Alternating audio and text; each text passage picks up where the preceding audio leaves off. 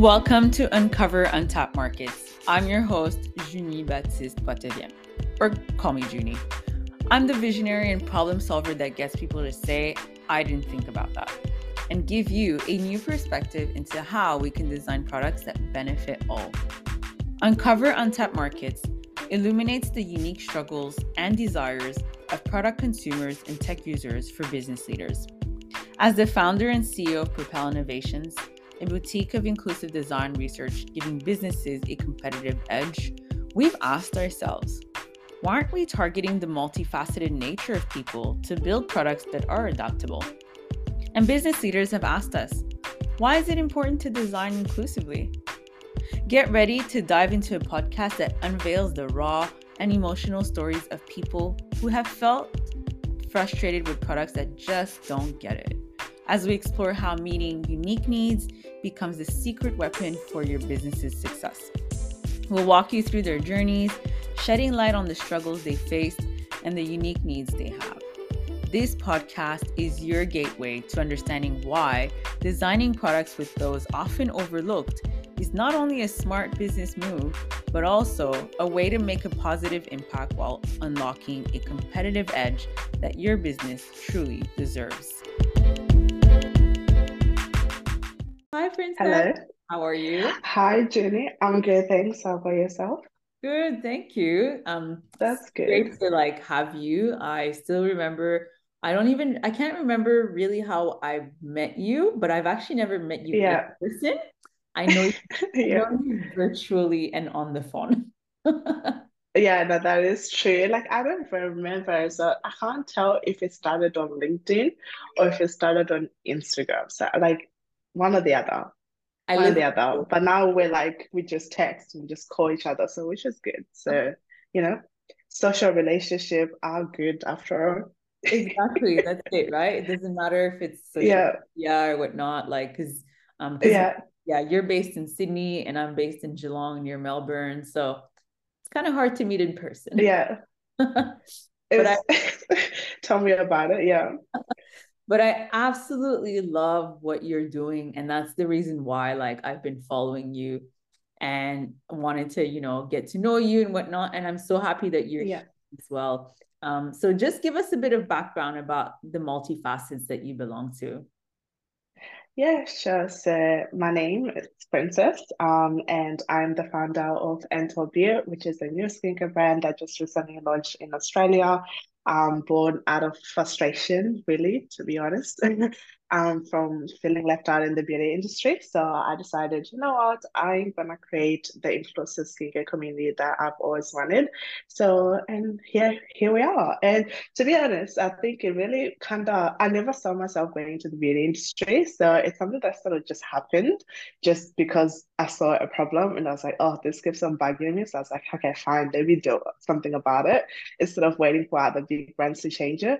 And you know, growing up in Australia, you also know this, you know, depend like no matter what industry you're in, we're still far behind. Like we're like ground zero because, you know, most of us are first generation migrants or second generation. So everything is just like we have to build everything. So you know, that's a whole other story, but that's sort of why I ended up, you know, going into the skincare brand because there was no one else doing it. So I was like, okay, fine, I'll be the first and create this brand that, you know, a lot of people are looking for, including myself and, you know, my cousins. So that's what I do. And I also am um, a student. So I go to Macquarie University and I study Bachelor of Business Administration, which, you know, I'm working slowly, you know, towards completion. When you do too many things, you sort of have to, you know, slow down the process of completing one or the other, but, you know, we're getting there. And I'm also working full-time um, in corporate Australia, so that's like my nine to five, you know, um, the way I pay my bills, so that's fun. Um, and yeah, so that's, I guess, a sort of a day-to-day, you know, um, story about what I do. Um, but I am from Zimbabwe, so I was born in Africa, and then I migrated to Australia when I was like really young. So I've gone to primary school and high school here, and then um, and you know, and to university as well. So um, you can call me Afro uh, Afro Australian. That's sort of like how I identify as, you know. And, and you know, I'm a Black, um, I'm a twenty-one year old, so I'm very young as well. Um, twenty-one year old Black woman. So I think that's another, you know, facet that I identify as. And I, and besides all of those things, I'm a sister, a friend, and of course, a daughter to my beautiful mother. So yeah, that's sort of like my little backstory. Yeah. And I just really yeah. love how, like, there are just so many different aspects of you, different facets of you that just yeah up, like, you know, creating this image as well, or this representation, like at a yeah. multi level, like your age, yeah. you're working full time, you're studying, and you're building a business. And yeah, it's really fascinating because you've also won won awards. Um, yeah, you're really striving for it. Uh, yeah, go for gold. You know, like my biggest, um, I guess, one liner is, um, go bigger or go home. So like that's sort of like the mentality that I have. Like, you know, if you're not going, trying to, you know, rule the world, then just don't study it at all. You know, if your dream doesn't scare you, then it's not big enough. So that's yeah, that's that's sort of what motivates me to doing all of these things at the same time. Yeah, I love that saying. Go home. Yeah. Go. Go, what is it? I'm already go big, go big, or go home. Go bigger, go home. Yeah, yeah. It's yeah. something that, like, um, like in triathlon, you hear a lot of people say that as well. But I think as yeah. well, as an entrepreneur, when you're building a business, like, just try to get to the end of the finish line. Just try to cross it. Exactly. Yeah, yeah. And so, what's that big dream of yours? Like, what do you want to say? Like, okay, cool, I made it home now. Like, okay, cool. Yeah. Like, I sorry. Okay, yeah. cool, I made it big now, not home. Big. Yeah. No, fair enough. Um, so that's a very good question. When I tell you, I've been thinking about this question so many times. Um, because like one of the things that I've been thinking a lot is like defining what success looks like to you. You know, to me as a person, because, you know, like I understand, like I sort of come to this realization or understanding that like you can have all the money you have like in the world, but you can still not be happy. You know what I mean? You can have all the wealth, or you can buy a Lamborghini, whatever you want, but still be like very sad and depressed. So I've been trying to avoid, you know, like putting my success and linking it towards money, or like financial status, and trying to find another way that has nothing to do with money. So for me, I'll probably say, I think it comes back to the reason why I started Enthar. I think for me, Enthar is more like a, a stage, okay, for me to then climb on top and sort of talk about what I want to talk about and things that are close to my heart. Um, and those are things that, like, you know, the importance of diversity and inclusion and also equity. And then also things like Africa, bringing Africa to the world. Like, I'm very passionate about Africa. And then, like, you know, other things as well that, like, you know, I really, I'm really passionate about is creating an image, a better image to the Africa that's portrayed on the, you know, in the media. So like there's all of those things. I knew it required me to have some sort of substance, you know, and the substance for me is mental. So I guess we can say here, yeah, the definition of success for me is when I can be able to do all of those things without barriers of like funding or resources or the right networks or, you know, yeah. So I think that's like my definition. Yeah. To be and, able to speak. Yeah. And you're so right. And um, yeah. I, I align with you in many ways, you know, in, in, in what you're saying. You're talking about like wanting to, to really just change the yeah. narrative, change the representation of how people look like, but also yeah. like you wanting to be like, look, I'm setting yeah. the stage for others to be able to like come on that path. Like you're, you're paving the way for something. Yeah. And you're also changing yeah. the way that like people sort of perceive what yeah. beauty looks like.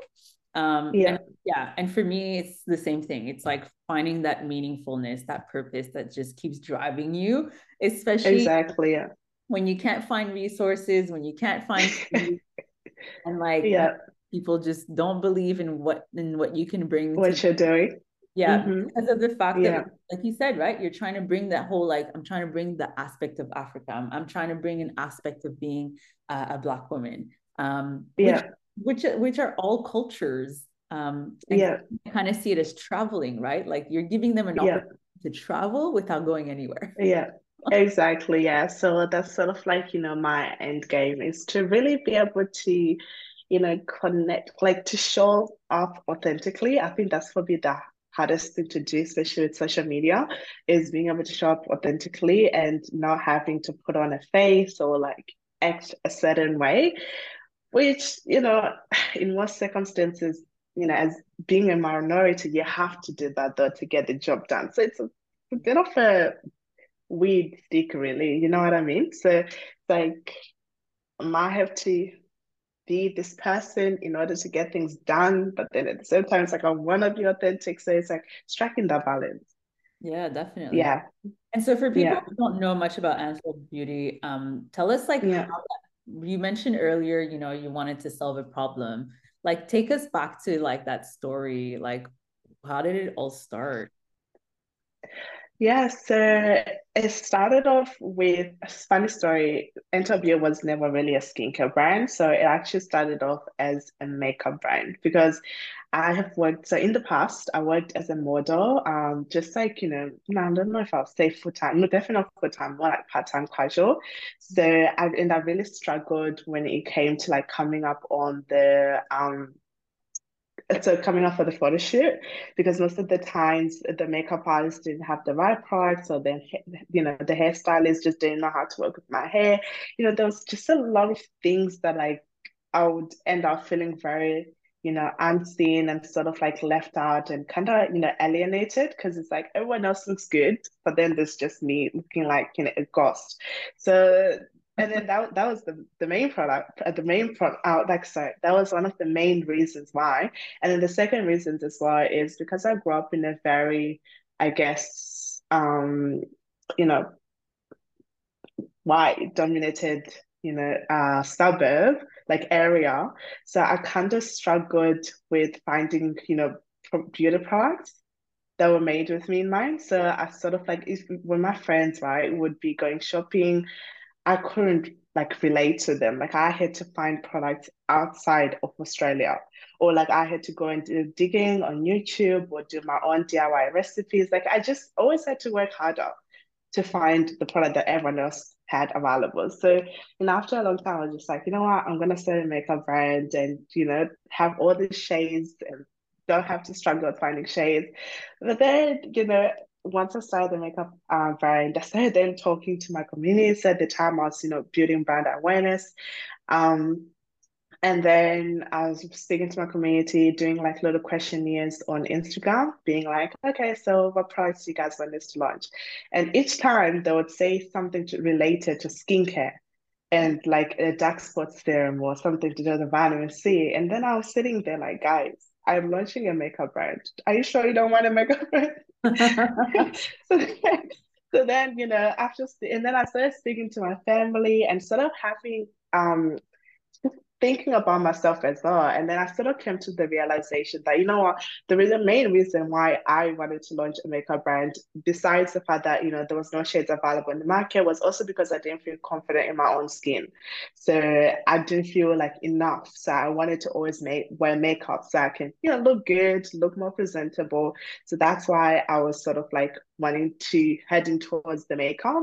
Um, and then also I started talking to my cousins, and then my cousins are also like, oh, to be honest, like, you know, I don't really wear that much makeup. I'm more towards like, you know, like I really need something to get rid of like my eczema, or like, you know, I have a lot of dark patches on my skin and my neck and my face is not even. And I was like, okay, okay, okay, okay. So then that's sort of got me in this long journey of like a one whole year of going through like different transitions. One minute I want to launch this product for these people, and then so it's, you know, like it's, there's just a lot of growth going on, like confusion, but then it all led to me finally realizing what my main problem was that I wanted to target, and which was hyperpigmentation. And that was also the main problem that a lot of people with melanin-rich skin also encounter as well. So that's sort of how I kind of ended up there. Yeah. And yeah, it's a very tricky situation. It's so interesting because, like, you know, you had something in mind and you were like, I'm going for that. But what you did really yeah. well was the fact that you asked people and you're like, is this like, you realize that's what I'm actually building? Like, like I'm doing something completely, yeah. but the good yeah. thing is you actually listened to them and you applied yeah. that to then design the product that you have now for them. Um, yeah. Yeah. yeah. Like yeah. A, yeah. But the thing is, it was definitely like a long process. That's something like, I don't know, sometimes I wonder, does every brand grow through this? You know, like the mm-hmm. one minute you're there, you know, the confusion. But you know, at the same time, like I was very new to the beauty industry, and like I never really intended to launch a beauty um, beauty brand. So I had a lot of growth, which mm-hmm. sort of led me to pivot each time and be like, okay, so we also have to look at this type of customer. What about these people? And then, you know, then change our like story and everything, like not stories and like um who we cater to, if that makes sense. Yeah. Yeah. Yeah. Yeah. And, and, and so if for, and so what kind of skincare product do you actually um sell? Or... So we launched with a pre-launch product because skincare actually costs a lot of money in terms of like pro, um pro, like um so sample production and like research and all of that kind of stuff. It costs us a lot of money. So we decided to launch with our a pre-launch product, which was a reusable eye mask. And the aim of the reusable eye mask was pretty much to give people a custom, you know, under eye treatment um, experience. So if you suffered from, let's say, dark circles or like puffy eyes or dry under eyes, you can then use the eye mask with your own skincare to sort of um, pair them together and help to treat your specific under eye needs. So that was our very first launch, and you know, one of the things that we really thought of as well was um how can we be sustainable. So with our eye masks, they're made of um, a high grade silicone, which means that it's very durable and can last like up to a whole year, like if you look after it properly, of course. And then it also comes in a little tin that you store the eye masks in. So like there's a few things like are sort of like looking into like, how can I be as sustainable as I can, being a small brand, you know, with very little funding? So that's sort of like our first product. And then now we're working towards launching our main skincare line, which is coming soon. Yeah, well, we can't wait to... to, oh, to yeah, so that's that. Sort of where we are. Yeah, I can't wait to get our hands on that. Um, yeah, me too, me too. For sure. Yeah. And so with all of the... um. With all the multifacets that you described earlier, like what's the biggest barrier yeah. that you're experiencing with developing your product with Enthar? Yeah, so I think the main one is definitely like limited resources and funding. That's definitely the main one. Um, it's like you can have all of these ideas, you can have this, you know, amazing product in mind, but if you don't have money, it doesn't go anywhere. And if you don't have the right people, the right network, the right distribution channels, you know, it just it just as if it never existed. So that's definitely one of my main challenges, is having the right um resources and funding to be able to fund the business, and also, you know, a network to tap into with the, you know, the expert skills and all of that stuff that can come on board and be like, okay, this is what we need to do, A, B, C, D, you know. So it's sort of like I've had to do a lot of learning and a lot of going out of my way to really go and find those people and trying to work out how can we, you know, create this brand for these people um, that really need this brand um, with the limited resources that we have. So that's definitely one. Um, and the other one is the lack of representation. So because um, normally the skincare industry was geared towards lighter skin tones, so there's actually not as much research done on melanin-rich skin, which means some of the ingredients that might work for lighter skin tones, but they actually don't work for melanin-rich skin, so they might actually make the situation even worse. For example, you certain vitamin C's, they don't even work for melanin-rich skin. So it's it's trying to understand all those little nuances and also adding them to the brand and trying to balance everything. That has been a struggle. And also not having a skincare break, uh, background or a beauty uh, background, it means that I have to do the learning. So I have to, you know, find the right people that can educate me on these, you know, certain things like ingredients or like formulation or like, you know, regulations and all of that kind of stuff. So that's one thing. And also just... I guess I could say um, I guess, yeah, just lack of experience, really, I'll probably say. Lack of experience, because I never worked in the beauty industry to that extent, and also I don't have the connection, so you know, so that's what I'll probably say. And so, like you were talking, like earlier, you know, you said that you're you're launching eye masks, you're launching yeah. skincare that's formalin rich. I guess there are yeah. two questions in that. Um, how does an eye mask and hyperpigment, sorry, eye mask and melanin rich skin have, like, what's the correlation between the eye mask and the um, melanin-rich skin? Wait, uh, quick note as well. Um, I'm launching skincare. It's so it's for everyone. So mm-hmm. our skincare is made for everyone, but because I'm a woman of color, you know, with melanin-rich skin, there's problems that are, you know, are faced in the beauty industry that I cannot ignore. So I have to make sure that I work towards solving those problems. But my brand is geared towards anyone, no matter your skin color, as long as you have the issue that we're trying to solve, which is hyperpigmentation, which um, anyone can experience, um, no matter your skin color. Most, most people experience some form of um, hyperpigmentation, whether it's melasma or it's um, dark spots. It's just that it's predominantly in melanin-rich skin, because they have more melanin in their skin, so they're more prone to hyperpigmentation. But anyone else, any person can experience. So that's another, I guess, you know, a, a challenge as well that I, I do experience, which is trying to make people understand that I'm a Black woman, yes, but it doesn't mean that I'm making this product solely to a certain group of people.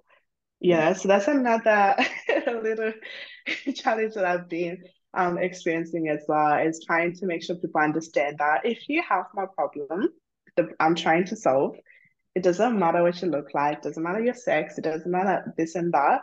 You're welcome. You're welcome. And so why so, do you, yeah. why do you think that seems to be the problem, that because you're a Black woman, people assume that your product is only for Black women? So I think it's just um, uh, preconceived ideas. Um, there's a specific word for it. Um, uh, not assumptions, but assumptions, that, that is one of the words, but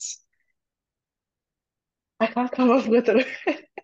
It's, it's, it's the word, it's pretty much like when people already have preconceived ideas on what a certain person should act or do. A stereotype or a bias? Stereotype, exactly. It's more towards stereotype and bias, yeah. So they just assume that because, and because there's not that much representation, there's not that many people who have done it as well. So it's sort of like, oh, okay, this is the first person I've seen it, so they must be making it for their own people. So yeah, I think that's, yeah. And, yeah. and it's, it's interesting to hear that, because, for example, right, um, in the U S, like the beauty industry yeah. is a like yeah. it's billions of dollars. It's like a huge yeah. market, um, you know. And, and so to hear you say that you're struggling to find access to resources and funding, um, like why? Like if you had to speak to a boss of a big company, like who? Like if you can think of the uh, the biggest company that you would want for them to be like, Princess, what can we get Enthar on our shelves? What kind of company would that be?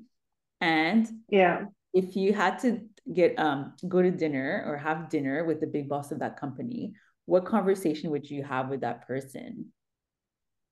Yeah, so that's a very good question. So like you mentioned, in the U S, you know, it's a very big industry, and also there has been now, I guess, steps made towards including um, brands that are owned and, you know, founded by minority groups. So they've actually started to make, um, um, they started to create, you know, programs as well, um, like Sephora Accelerator, um, there's Target, which are all programs that help to facilitate those brands and help them to grow and sort of launch into their retail. Um, but the thing is, because I'm based in Australia, I can't access those programs because, you know, I'm not from the U S, unfortunately. So I then have to look what's available in Australia, and there's nothing available in Australia. So it's such a really tricky situation, really, where it's like, you don't even know where to start because there's no one else who's done it. So it's like, it's it's almost like trying to find a needle in a haystack because you just don't even know where to start. So if I was to say someone, I guess I would say someone who's in control of like Sephora in Australia, or like one of the big retailers in Australia, one of the big bosses, to have a chat and just be like, so what are you doing, you know, to help, you know, diversify your shelves and sort of like have products that um have, you know, this certain group of people that are in Australia that have migrated to Australia um to be able to use. So that's sort of where I would go. One of like I, I can't even pinpoint, that's the thing, because it's like I'm working from ground zero here. Like I'm working from ground zero, so it's yeah, yeah. Okay, so okay, so let's just say, you know, let's just say the uh, like the big boss of Sephora is actually listening to this podcast. Like, what's in it for them having a product like your product on their shelves? Yeah.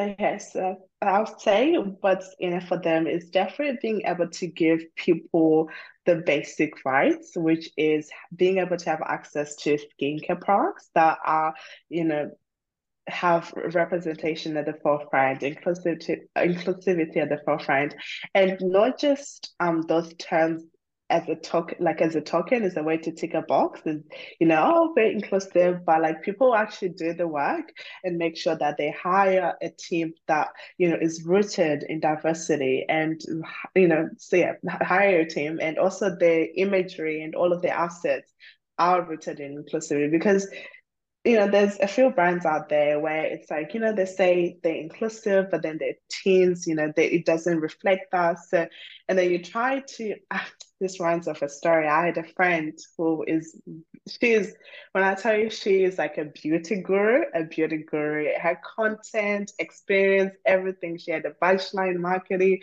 and her main focus was to work in the beauty industry in Australia. And she applied like every day. She was always on LinkedIn. She contacted a lot of beauty brands, you know, looking for a job because she didn't want to work anywhere else besides the beauty industry. And I remember even telling her like, girl, you might as well just get a corporate job. But she's like, no, like I really like beauty. Like I want to work here. And then she was so adamant about it. But every single time she always got knocked back. Wow. To the point where even I was confused. You know, when you start questioning yourself, like, is it me? Like, it, like, is it me who's not seeing that, like, she, this lady is really talented? Like, is everyone else not seeing it?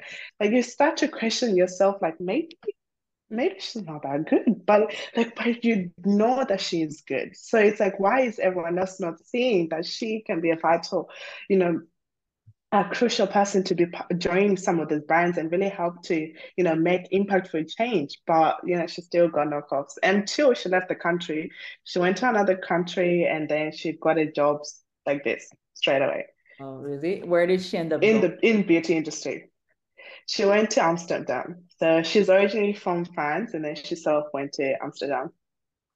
And That's then she got a job with a big beauty company. So, it, you know, things like that sort of makes you question a lot of things. So this just, yeah. It's such a missed opportunity in that sense, right? You think like, yeah, you know, who's got a following, who's opening doors and opportunities for any business or any yeah. company, and they're not tapping into yeah. it. Yeah. And so, yes. Yeah. And, and is there a question that I haven't thought about um, that you would have liked me to ask you? Oh, okay. Um, so I think I'll probably say like, you know, this is to anyone else who's listening, which is like, how have I helped? Like, how have I, you know, sort of gone over this triumph? Like, how have I triumphed over these challenges that I've had? Mm-hmm. Um, I think that's a good question. So others can sort of, you know, learn a few things or two. Yeah. And so what's the biggest challenge that you've overcome that you can share to people who are trying to break into an industry as well? Okay. Um, I would say the biggest challenge, I'll probably say, Okay, I'll say two things because it's not on the, the same yeah. same levels. So I can't say funding yet because I am still working with her. um, so I'll probably say um, educating myself on sort of like the industry that I'm going to. I think that's one of the things that I've I've been able to do in the last two years. I've really pulled my head down, tried to see who is in the industry, what are they doing, how can we sort of collaborate, how can we work together, how can we share ideas on how we can make the industry better. So I'll probably say, you know, networking um has been one. Um wait, actually I think I confused the two. Hold on. It's okay. I saw one thing and then it changed. I, so I would, so I would say um education. So I've educated myself on everything to do with the industry and I've put my head down and researched every little corner to be very aware of the pros and what's going on and what's not going on at the same time as well, and just to make sure I'm well versed in what I'm doing. So if someone asks me, I'm like, yep, A, B, C, D, and this this is what's happening and this is how we're trying to solve the problem of this. So, and then the second one has been networking and really trying to um find people who are like-minded, um that I can sort of um bounce off and share ideas on how we can make the industry better and how we can make the brand better. So networking is definitely, that's one of the things that I've learned is, is very important. You know, I technically met, you know, Junie through networking. So networking and education on your subject matter, on like on what you're trying to do. Yeah, absolutely. So, yeah. Those are good points. And I'm sure that there, like, there's a list of challenges that you can share. Yeah. Yeah. We'll definitely leave that for another episode. Yeah, you know, because I might have to write a book after them writing a whole list. Like, okay, number one. That's it. That's it. Start, start, start compiling that list as you go. Yeah, it's okay. I've already written half of the book. It's already for publish. You'll find it on Amazon very soon. That's it. I'm just going to take over. Yeah, there you go. Yeah, of course. I love it. Thank you so much, Princess, for your time and for sharing your story. And look, we'll be watching you for sure. Um, all your social yeah. media are going to be in the episode description show. Um, so yeah, so I really appreciate everything that you shared and really wishing you to go big because you're not going home. Thank you. Oh, it's a nice line. Okay. I'm going big because I'm not going home. That's right. You can use thank it. You, thank you. Thank you. So I, much. I